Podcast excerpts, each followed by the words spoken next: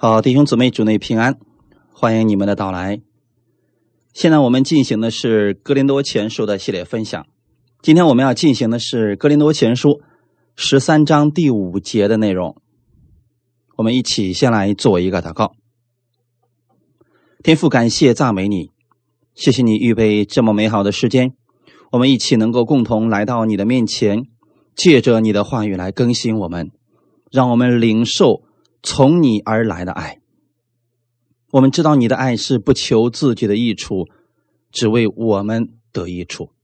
今天借着这样的话语，让我在你的里边得着你话语的力量，领受你的爱，把这份爱活在我的生活当中。把今天这个时间也完全交给圣灵，亲自来帮助我们每一个真正寻求你的人。感谢赞美主，奉主耶稣的名祷告，阿门。好，我们看我们今天的本文《格林多前书》十三章第五节：不做害羞的事，不求自己的益处，不轻易发怒，不计算人的恶。我们今天分享的题目叫。爱是不求自己的益处。自从我们人类的始祖亚当堕落以后，人有着与生俱来的罪的本性，就是对着罪，人有自然的倾向。而这个罪的本性最容易体现的一个部分就是自私。自私是人为了自己的益处。为了能够让自己更好，甚至不惜伤害别人，有些人不择手段损害他人，也要得着自己的益处。而这些是亚当堕落以后才有的东西，在基督的爱里边没有这些。基督的爱不求自己的益处，只求别人的益处。人的本性，罪的本性，在律法下的特点，他都会关注他自己、自己的行为、自己的生命、自己的益处，而这个关注忽略了其他人，甚至说可以去伤害其他人。我们来看一下起初的时候，这个问题的根源在哪里？创世纪的第三章十一到十三节。创世纪的第三章十一到十三节，耶和华说：“谁告诉你赤身露体呢？莫非你吃了我吩咐你不可吃的那树上的果子吗？”那人说：“你所赐给我与我同居的女人，她把那树上的果子给我，我就吃了。”耶和华神对女人说：“你做的是什么事呢？”女人说：“那蛇引诱我。”我就吃了。透过这段经文，我们知道亚当和夏娃此时此刻已经吃了分别善恶树上的果子。可能有很多人一直很纠结，那个为什么不能吃分别善恶树上的果子呢？那个果子到底有什么样的害处呢？其实那个树本身没什么问题，那树上的果子也本身没有任何的问题，就像律法本身没有任何问题一样。有问题的是，人里边有了私欲，他开始关注自己。他听了鬼的话语，他想透过吃这果子跟神一样，所以这就是自私的表现。他是为了自己的益处，甚至不惜去违背神的话语。那今天有多少世人是这样活着呢？甚至有多少基督徒也是这样活着呢？为了自己的益处，可以违背神的命令，可以去损害他人的生命。他们吃了呢分别善恶树上的果子之后，从此以后以自我为中心在活着。简单来说，自私。他一直在求自己的益处。所以，当神来问亚当的时候，谁告诉你赤身露体？你是不是吃了我吩咐你不可吃的那树上的果子？当神如此去问亚当的时候，亚当此刻他为了自己的益处，他开始推卸责任，所以他说：“不是我的错，是你赐给我的那个女人，他给我的，我就吃了。他为什么要这样去说话呢？因为他想证明我是无辜的。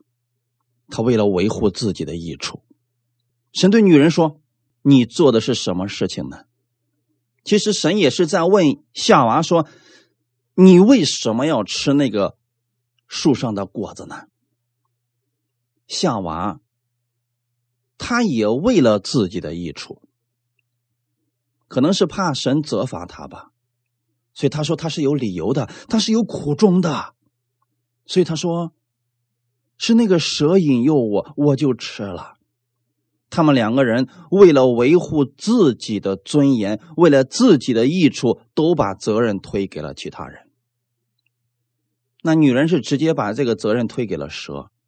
弟兄姊妹，今天有多少基督徒明明是因为自私，明明是因为自己想得好处，想为了更大的利益化，他不惜去损害别人的利益，甚至去毁谤打击别人，他还说。这不是我的错，是别人招惹我的，是别人先对不起我的，弟兄姊妹，这都是自私的表现。人之所以能够这样，归根结底没有基督的爱。如果人明白了基督的爱，而基督的爱是不求自己的益处，只求别人的益处，基督的方式，爱的方式。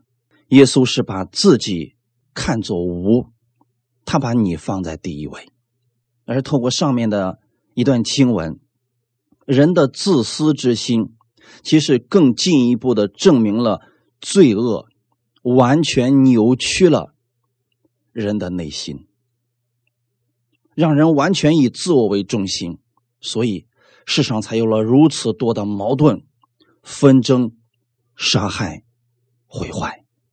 我们以为是魔鬼做的，实际上是我们里边的自私之心所导致的。因为人有这个自私的心，所以把他们自己的情感和兴趣都集中在他们自己的身上。那你说那些杀人放火，不是为了自己的益处吗？不是为了挣更多的钱，不是为了得到更多的好处吗？但实际上。在基督里边，神可以把这些白白都赐给你，而他们却不知道，他们还在靠着自己在夺取。他不知道，在耶稣基督里边，神可以白白的都赐给你。我们分享第一点：透过耶稣认识何为真正的爱。一个拥有耶稣的爱的人，他也会像耶稣一样。忘记了自己，完全沉浸在神的爱中。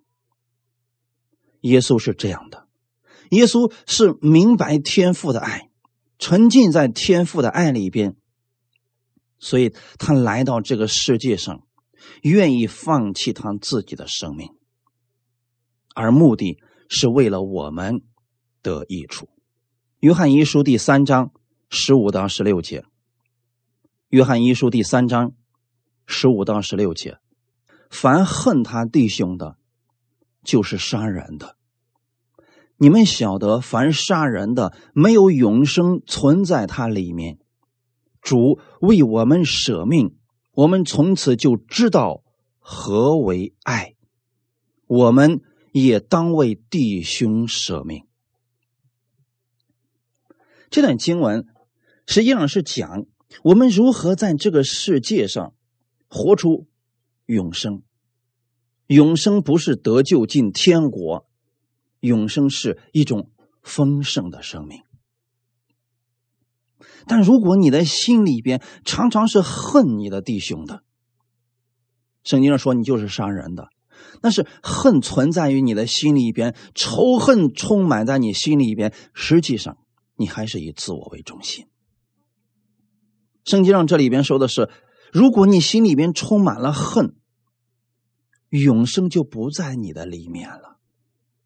如果你常常以自我为中心、自私的活着，你心里边一定会有这些恨、抱怨、委屈、不平等等。而这些在基督的永生里边没有。基督要赐给我们的是圣灵爱的果子，圣灵的果子，仁爱、和平、喜乐等等，这些是基督要赐给你的，这是基督的永生里面所存在的东西。所以你要选择在哪个里边活着呢？或者在自私里边活着，为了自己的益处不择手段；或者你也可以在基督里边活着，不求自己的益处，你反而得着了基督所有的好处。有人就说了：“我也想啊，可我没有力量活出来呀，我怎么样才能活出这样的生命呢？”这里十六节已经告诉我们答案了。主为我们舍命，我们从此就知道何为爱。很好，你得首先知道什么是基督的爱，要不然让你去为别人舍命，你是绝对不愿意的，你也做不到。除非你认识到了耶稣的爱。弟兄姊妹，耶稣为什么为你舍命呢？你有答案吗？耶稣为什么为你上十字架呢？你配得吗？如果你找到了答案，你就知道这就是耶稣的爱。当你把耶稣的爱存在于你的心里边，常常去默想，让基督的爱充满你的时候，你可以为弟兄舍命了。这份力量。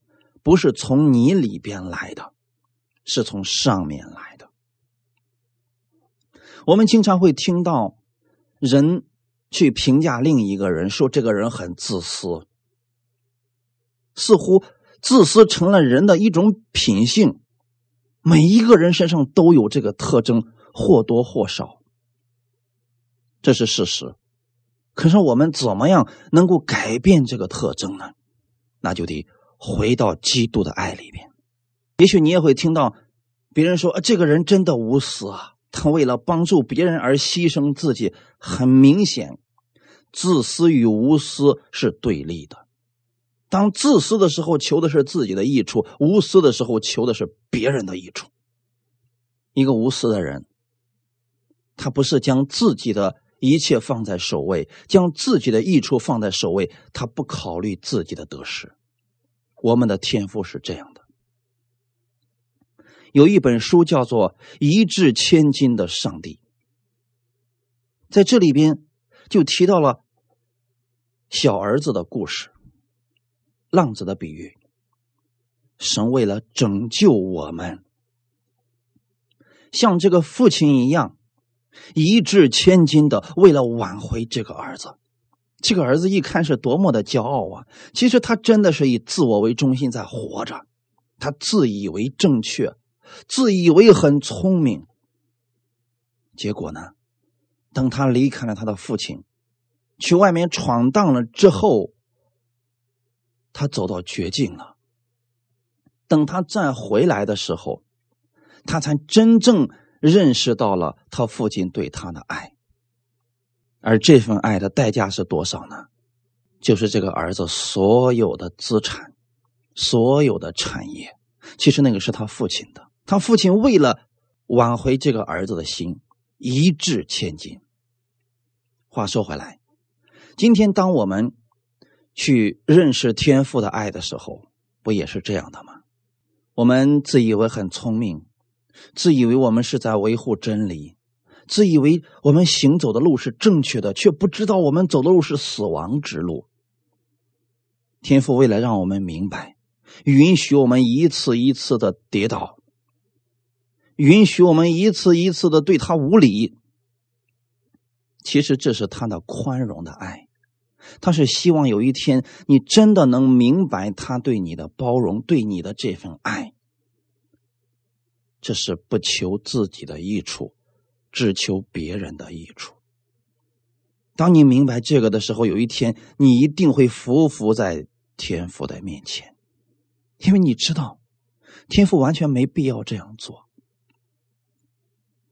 他不等你回头把你给杀了，那也是应该的。就像小儿子一样，即便他死在外头，那也是他自找的。可是父亲还在等待着他回头。等他他回头之后呢，重新把他失去的赐给他。这是天父的爱，我们要明白，只有你明白了这份爱，你才会愿意以基督为中心活着，愿意在他的话语面前完全的降服。那个时候，你不但没有失去你所拥有的一切，你还得着了天父那。丰盛的生命。格林多前书第十章二十三到二十四节：凡事都可行，但不都有益处；凡事都可行，但不都造就人。无论何人，不要求自己的益处，乃要求别人的益处。保罗对哥林多人的这些劝勉。我想大家已经看到理由了。在哥林多前书第一开始的时候，把哥林多教会的混乱状况已经给我们描述出来了。我是属保罗的，我是属亚波罗的，我是属技法的。他们教会里边有恩赐的人很多，但是却没有互相造就，反而用来互相攻击、互相排斥、互相定罪。为什么会这样呢？原因很简单，这里所有的人都在求自己的益处，完全没把别人当回事儿，都觉得自己是老大，根本没把别人放在眼里。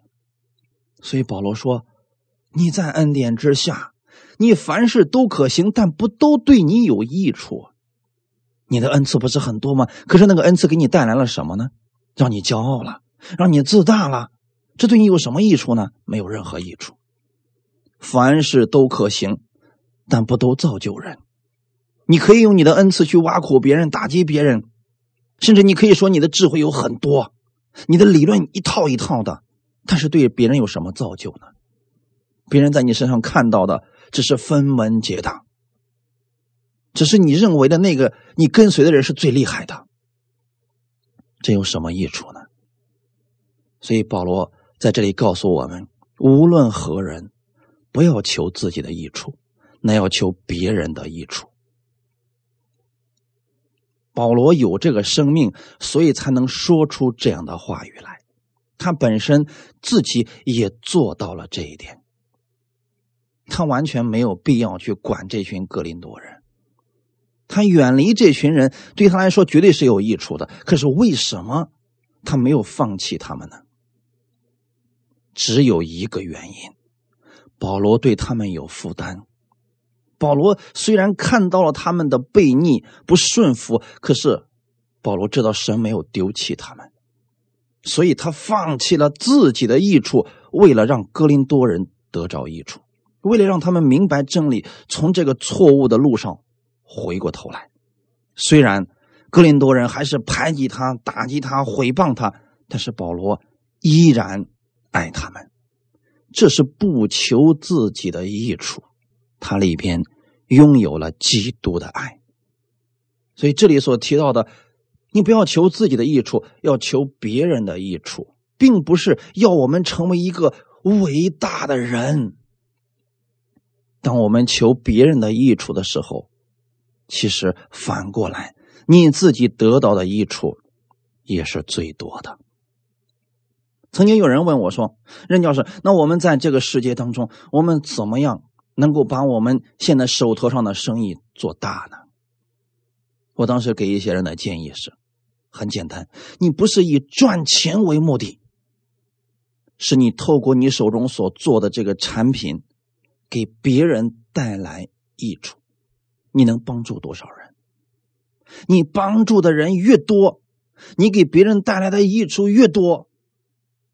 你的生意就越大，这是个原则。如果你是以赚钱为目的，你会不择手段，假货、次货就会出现。如果我们在耶稣基督里面，我还用这些假冒伪善的东西，那给别人能带来什么益处呢？可能短期的时候，别人会被你蒙蔽了；时间久了，就看出人心了。基督是真心的爱我们。为我们而死，所以我们是他的门徒。我们不能在教会里边也弄虚作假。真的，弟兄姊妹，你要明白保罗所说的这段话语是什么意思，让你去关注别人生命的益处，你要思量着怎么样给他们答案，给他们带来益处。就像我经常会给别人一些解答问题，我是想着我给你的这个能给你带来益处，能够解决你现在的问题，让你重新认识神、亲近神。也许有时候话语不好听，但是目的从来没有改变过。如果我真恨这个人，我就什么都不说了。弟兄姊妹，你知道在帮助别人的过程，你如果心里想的是让这个人得着益处。你在服侍的过程当中，你得着的益处更多。你会接触不同的人，你会在他们身上看到神不同的工作。我们对神的认识也会越来越多。如果你总是看自己的问题，你的问题会越来越大。如果你是为了别人的益处，你今天从神那儿领受了，然后给出去。你成为了别人的祝福，神在你身上的祝福也会越来越大。现在可能有人说了，怎么样做才能不求自己的益处，只求别人的益处呢？其实答案非常的简单：领受基督爱的生命，你才能有力量做到。有人说我也领受了呀，如果你能这样说，说明你还没有领受一个真正。领受基督爱生命的人，他会觉得自己现在还是一无所知。他每一次到神面前，都觉得自己一无所知。如果你觉得我已经领受了，说明你已经停止领受很久了。所以弟兄姊妹，我们在恩典之下的人，每一次你去服侍的时候，你会觉得我没有力量，所以我需要从耶稣而来的力量。这个时候，你真的会有耶稣的力量。如果你去服侍，你说我可以了，你会发现很多时候果效是没有的。这就叫做从基督那儿领受他爱的生命，你就有力量做到不求自己的益处，只求别人的益处了。如果这个力量是从你里边发出来的，就会有骄傲，就会有轻看别人、蔑视别人的心。如果从耶稣而来的爱的生命，只能是怜悯，只能是慈爱，只能是劝勉。所以你看果子就知道了呀。只有一个人在基督的爱里边不断的领受，他给出去的时候，才不会去计较得失。就像天父为了爱我们，他不计较得失一样，他把自己的儿子独生的儿子依然差遣下来。如果他计算得失，我们根本不配得，因为他爱我们，所以他不计较得失。如果你还没有看明白主是这样爱你的，我建议你去多读一读四福音书，看看耶稣是如何对待以色列人的，那也是耶稣对待你的方式。只有你明白了这份十字架上的爱。你才能天天去享受主的爱。你明白了，主耶稣为你而牺牲，为你而献上，你才能活出耶稣那样的生命啊！否则，一个人总是觉得我自己可能了，我自己懂得很多，那是骄傲的人，那是自私的人。我们看一个人，彼得，彼得没有明白耶稣爱的时候啊，真的是。脾气暴躁，性格鲁莽啊，好像根本就没什么优点似的。但是呢，恰恰他总觉得自己非常厉害，所以呢，在那些门徒当中啊，他总觉得自己是老大，啊，跟耶稣关系最好。其实啊，这些门徒当中，他跌倒的最惨。我们看一段经文，《约翰福音》二十一章十五到十八节。约翰福音二十一章十五到十八节，他们吃完了早饭，耶稣对西门彼得说：“约翰的儿子西门，你爱我比这些更深吗？”彼得说：“主啊，是的，你知道我爱你。”耶稣对他说：“你喂养我的小羊。”耶稣第二次又对他说：“约翰的儿子西门，你爱我吗？”彼得说：“主啊，是的，你知道我爱你。”耶稣说：“你牧养我的羊。”第三次对他说：“约翰的儿子西门，你爱我吗？”彼得因为耶稣第三次对他说“你爱我吗”就忧愁，对耶稣说：“主啊，你是无所不知的，你知道我爱你。”耶稣说：“你喂养我的羊。”我实实在在的告诉你，你年少的时候自己束上带子随意往来，但年老的时候你要伸出手来，别人要把你送上，带你到不愿意去的地方。我相信这段经文是彼得生命的改变。以前的彼得自高自大，骄傲的很。当他背叛了耶稣，否认了耶稣之后，当时他也觉得自己怎么会是这样的一个人呢？其实他否认耶稣的目的也很简单，为了自己的益处，为了保住自己的命。所以他才说了那个话。很多人说，彼得心里边肯定是不愿意否认耶稣的，是我们也相信这一点。可是嘴上还是说了呀。他为什么这么说呢？为了自己的益处，所以他牺牲掉了耶稣的益处。我不承认我是耶稣的门徒。有多少人是这样的呢？当我们只考虑自己的益处的时候，我们就会做一些口是心非的事情。甚至不惜恶意毁谤，做假见证，这不都是因为自私的原因吗？但是呢，耶稣并没有追究彼得的这些软弱问题。在他们吃完了饭以后，那是耶稣已经从死里复活的事情了。复活的耶稣问了彼得三次：“你爱我吗？”弟兄姊妹，耶稣不希望彼得此时此刻。表忠心，说我以后怎么样怎么样，一定不听你的话，一定完成你的使命。怎么不？耶稣最在意的是，彼得，你知道你对我有多重要吗？你知道我爱你吗？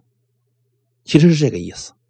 简单来讲，耶稣希望彼得知道耶稣是爱他的。耶稣问彼得说：“你爱我比这些更深吗？”这是一个双重语句。你也可以指的是这一船的鱼，你也可以指的是这个世界，都可以。彼得说：“主啊，是的，你知道我爱你。”此时的彼得只是明白了一点点耶稣对他的爱，所以最后的时候呢，彼得说：“主啊，你是无所不知的，你知道我爱你。”彼得用的那个爱。只是朋友之间那个菲勒斯的爱，而耶稣给他说的是无条件的爱加倍的爱阿嘎派。在这段对话当中，彼得不单单明白了之前耶稣说他爱他们，同时耶稣也做到了爱他们，那就是不求自己的益处，只求他们的益处。耶稣为了他们可以去死，虽然彼得也过去说了：“哦，我爱你，我也为了你去死。”他失败了，在死亡面前，他还是为了自己的益处，放弃了别人的益处。弟兄姊妹，只有耶稣做到了，在生命面前、死亡面前，耶稣依然前行，为了门徒们得益处，依然上了十字架。今天我也可以告诉你，耶稣为了你。为了爱你，依然的上了十字架，不是因为你够资格，不是因为你配得，而是因为他爱你，爱加倍的爱。只有你领受了这份爱的时候，你才能够不计代价、不计得失的去爱你身边的人。否则呢，都是有条件的。你爱我，我爱你；你不爱我，我也不爱你了。你敢背叛我，我也就恨你。这是人与人之间的爱，根本就不是耶稣所说的那种爱加倍的爱。爱加倍的爱是不求自己的益处，只求别人的益处。耶稣做到了，所以弟兄姊妹，你们要领受的是耶稣这份爱。我们分享第二点：师傅如何，徒弟也如何。一开始的时候，我问过大家，耶稣为什么要救我们？他为什么要替我们而死？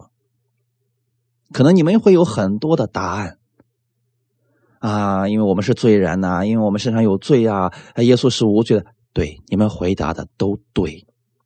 但是我要告诉你。还有另外一个答案：耶稣死是为了你得益处，他不死，你就没有任何生命可言，你就没有任何产业可言，所以他必须要死，他是替你而死的。只有他替你而死，神才不再追究你的罪孽；只有他替你而死，才能够在神那里让天父永远的接纳你。让你得着益处，这个益处包括两方面：第一，丰盛的生命；第二，丰富的生活。所以，人什么时候看见基督在十字架上是这样来救他、舍己的爱，人的生命才能够被完全的反转。不是因为我们够好了，他才爱我们。恰恰相反，我们在做罪人的时候，我们还与神为仇敌。我们瞧不起耶稣，甚至蔑视那些信耶稣的人。我们过去很多人做过这个事情啊，但是耶稣还是爱我们。那些真正明白基督爱的人，还是这样去接纳这群人，包容这些人。你知道过去有多少宣教士为了让那个地区的人得救，不惜献上了自己的生命？那就是不求自己的益处，只求别人的益处。最后，那个原始部落的人全面的悔改，认识耶稣。他们得着生命了。什么是见证呢？很多时候我们不知道原文要表达的意思，我们很容易以为说耶稣医治我了，耶稣给我钱了，这就是见证。其实原文当中见证的意思是殉道者的血，那就是用我们自己的生命换取别人的益处。耶稣是这么做的，十二个门徒犹大不算啊。加上保罗十二个门徒，以及后来的那些跟随耶稣的人，他们是如此做的。他们像耶稣一样，用自己的生命换取了别人的益处。弟兄姊妹，很多时候我们对耶稣的爱认识的太肤浅，我们以为他赐给我一些祝福，给我财富上的祝福，给我健康，他就是爱我了。耶稣的爱远超过这些。他不求自己的一点儿益处，所以耶稣行了那么多的神迹，从来是没有一个是为自己而行的。耶稣受了那么多的苦，没有一件是因为自己做错了事情而受苦的。他为什么这样来做这些事情呢？为了你得益处，他爱你，所以不求自己的益处，只为了你得着他的生命。再想一个问题：耶稣为什么？赐下圣灵给我们呢，还是因为他爱我们？不是我们配得圣灵住在我们里面，是因为我们需要圣灵。没有圣灵，我们就会像彼得一样，我们就会像其他的门徒一样跌倒了，就再站不起来了。我们甚至会多次的否认耶稣。但今天圣灵住在你里边，在你软弱的时候，圣灵会提醒你，你身上有耶稣的义。圣灵会提醒你，耶稣是爱你的。在你失败的时候，在你一无用处的时候，圣灵也会提醒你，他爱你。所以，这位圣灵住在你里边，是对你有益处的。我们看一段经文，《约翰福音》十六章第七节，《约翰福音》十六章第七节。然而，我将真情告诉你们，我去。是与你们有益的。我若不去，保惠师就不到你们这里来；我若去，就差他来。格林多前书十二章第七节：圣灵显在个人身上，是叫人得益处。弟兄姊妹，透过这两段的经文，我们已经很明显的看出了耶稣的心肠。他把圣灵给我们。是因为要扶持我们的软弱，使我们在软弱的时候可以靠着圣灵的力量站起来，使我们可以靠着圣灵的恩赐彼此服侍、彼此劝勉、彼此安慰。可话又说回来，格林多人在干什么呢？他们用圣灵的恩赐彼此攻击、彼此打击、彼此定罪。那今天。有多少基督徒还在做这个事情呢？打着圣灵的名义，今天圣灵告诉我了，让我咒诅你，这简直就是胡说八道。他们只不过是在利用或者说假借圣灵而已。圣灵显在个人身上是叫人得益处，圣灵充满在你的里边，是让你给别人带来造就、带来益处。阿门。所以弟兄姊妹。清醒一下吧，是不是圣灵的工作？看他结的果子，是不是给人带来了劝勉、造就和安慰？如果带来是定罪、是毁谤、是各式各样的谣言、分门结党，那不是圣灵的工作。圣灵来是对我们有益处的，因为耶稣的爱就是这样的，不求自己的益处，只求别人的益处。如果一个人被圣灵充满了，他是不求自己的益处，只求别人的益处。他可以为这个人做医治的祷告，但不会说你得医治了来给钱吧。他会为这个人去做祝福的祷告，但不会一会儿又去咒诅他。所以，什么时候基督徒看见了耶稣在十字架上的牺牲、供应、恩典，他就改变了，他就拥有了基督这份不求自己益处的这个力量了。耶稣的爱是永恒的爱。这份爱超越时空，超越物质，是永不止息的爱。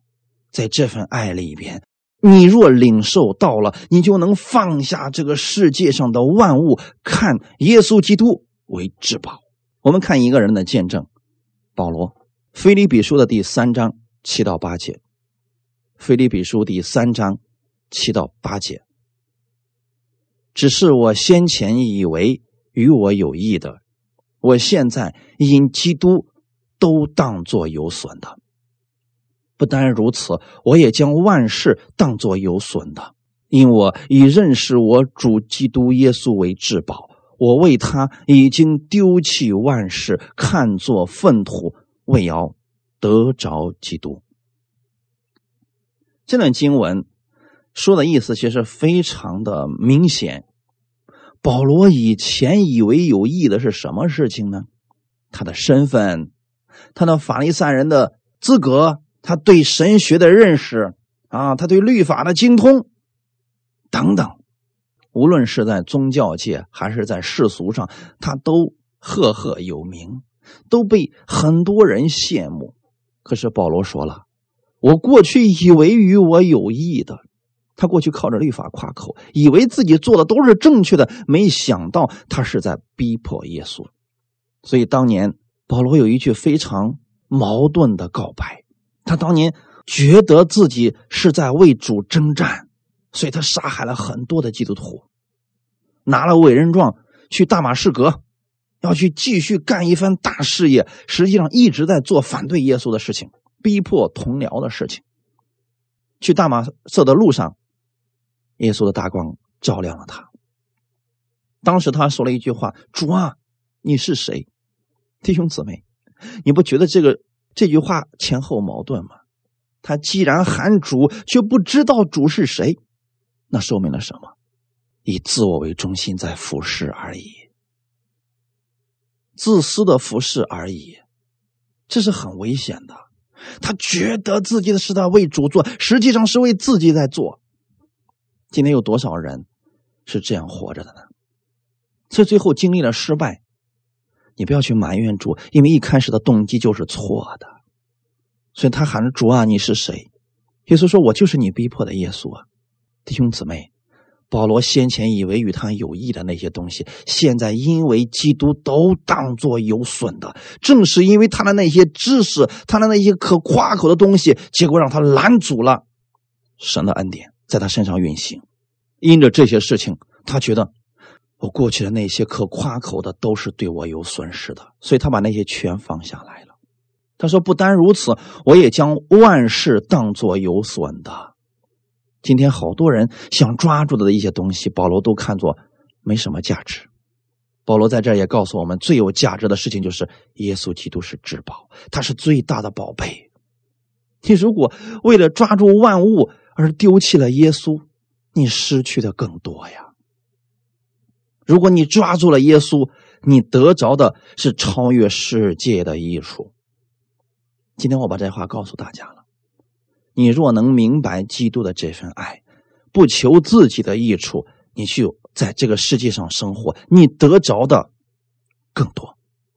这个更多包括两方面：第一，属灵的祝福，你会看见耶稣更大的恩典；属世的祝福，你会得着人所得不着的地位、名誉、财富。耶稣会赐给你。当我们只求别人的益处的时候，你会看到神更大的恩典和供应。我们以耶稣为我们的榜样，效法基督，你就可以活出基督的样式，因为他是我们的师傅，我们是基督的门徒。阿门。这是很简单的一个事情，师傅如何，徒弟也如何。今天好些人是跟着律法做师傅，所以他活出来了。律法师的样式来，心里面冷漠无情，常常夸口骄傲，其实还是自私，想表现一下自己比别人强，想表现了唯有自己才是最正确的。弟兄姊妹，你若有基督的爱在心里边充满了，你真的就不在乎这些了。如果有人想得第一，你承认他是第一就好了，给他就行了。他想要这些虚浮的。这些荣耀你给他就行了，你只要追求神眼中的样式，耶稣认可的东西才是真实的。人今天可以夸你，明天就可以咒诅你，你难道还看不明白吗？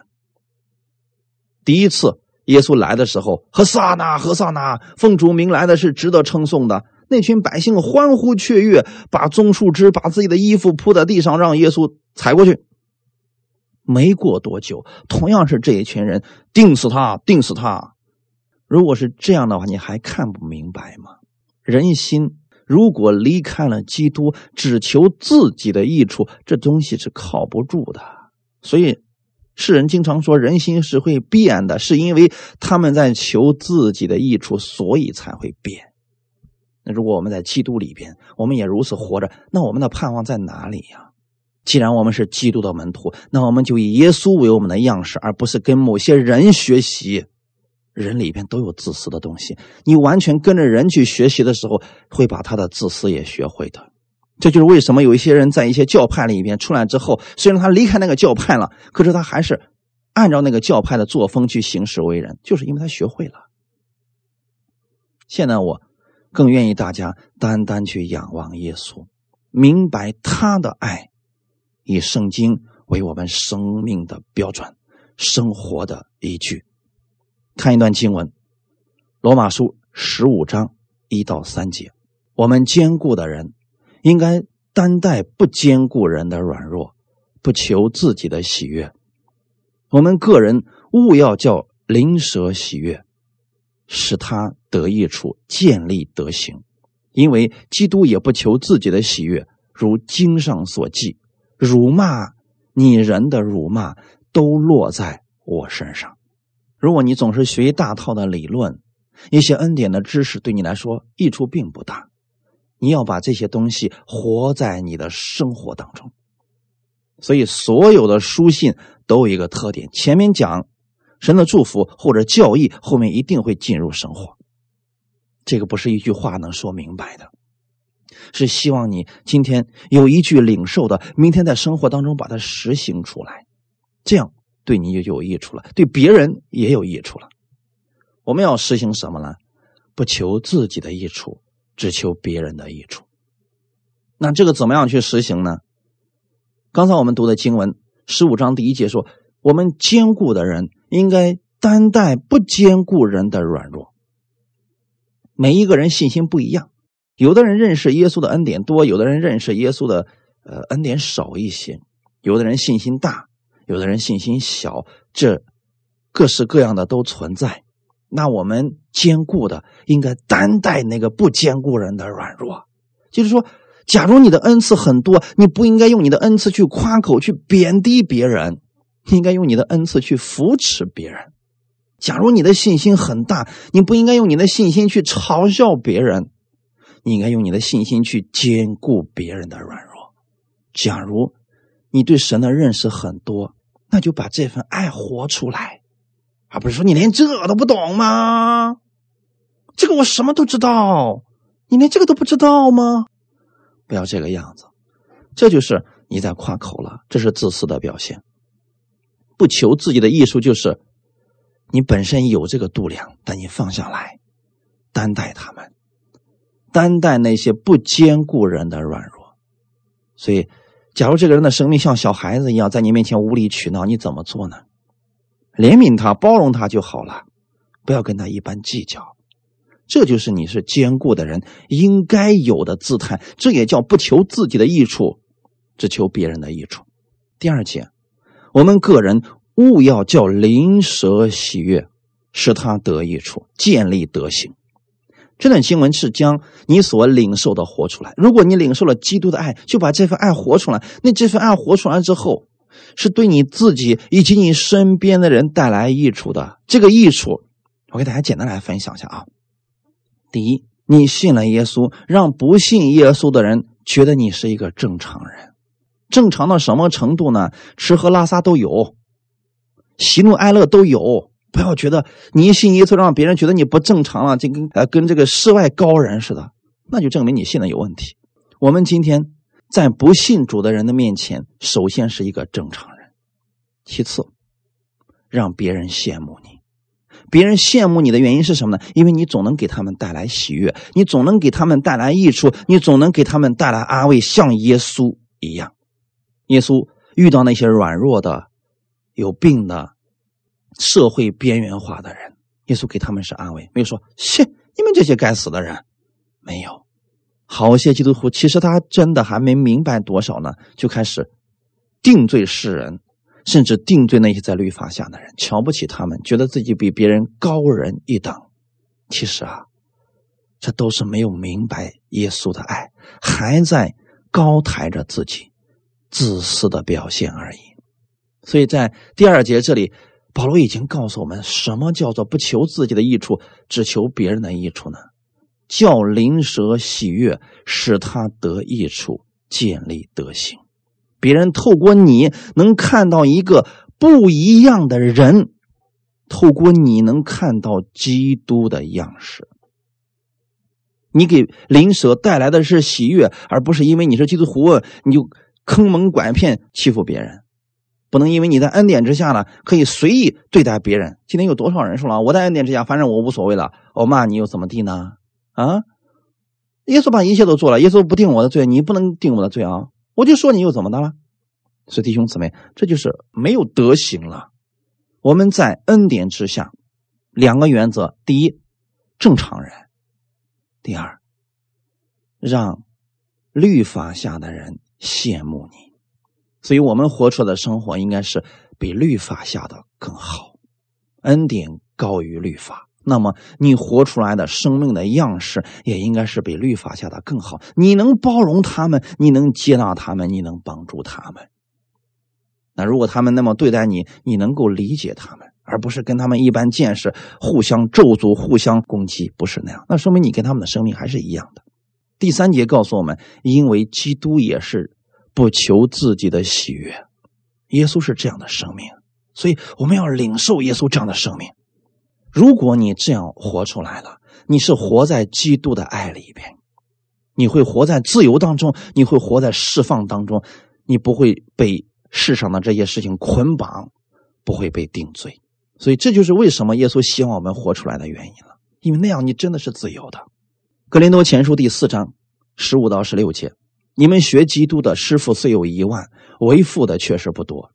因我在基督耶稣里用福音生了你们，所以我求你们效法我。当师傅跟为父的有什么区别呢？当师傅的是要表现自己的能力，是为了自己的益处；为父的是为别人得益处。